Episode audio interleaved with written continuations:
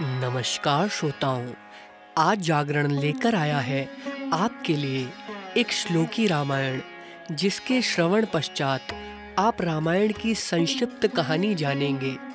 आइए प्रारंभ करें एक श्लोकी रामायण।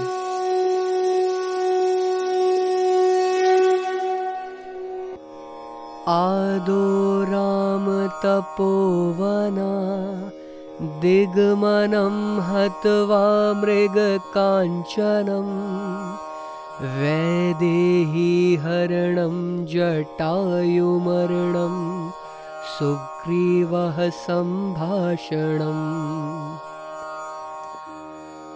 वालीनिर्दलनं समुद्रतरणं लङ्कापुरीदाहनम् पाश्चाद्रावण कुम्भकरणहनन मेतद्धि रामायणम्।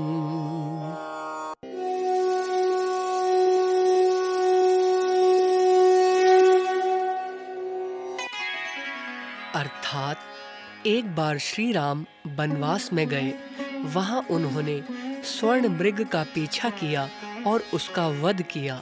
इसी दौरान उनकी पत्नी वैदेही यानी सीता जी का रावण द्वारा हरण किया गया।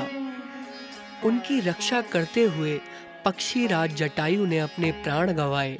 श्री राम की मित्रता सुग्रीव से हुई।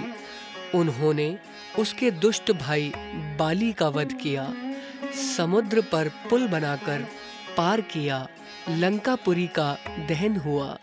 इसके पश्चात रावण और कुंभकर्ण का वध हुआ। यही पूरी रामायण की संक्षिप्त कहानी है।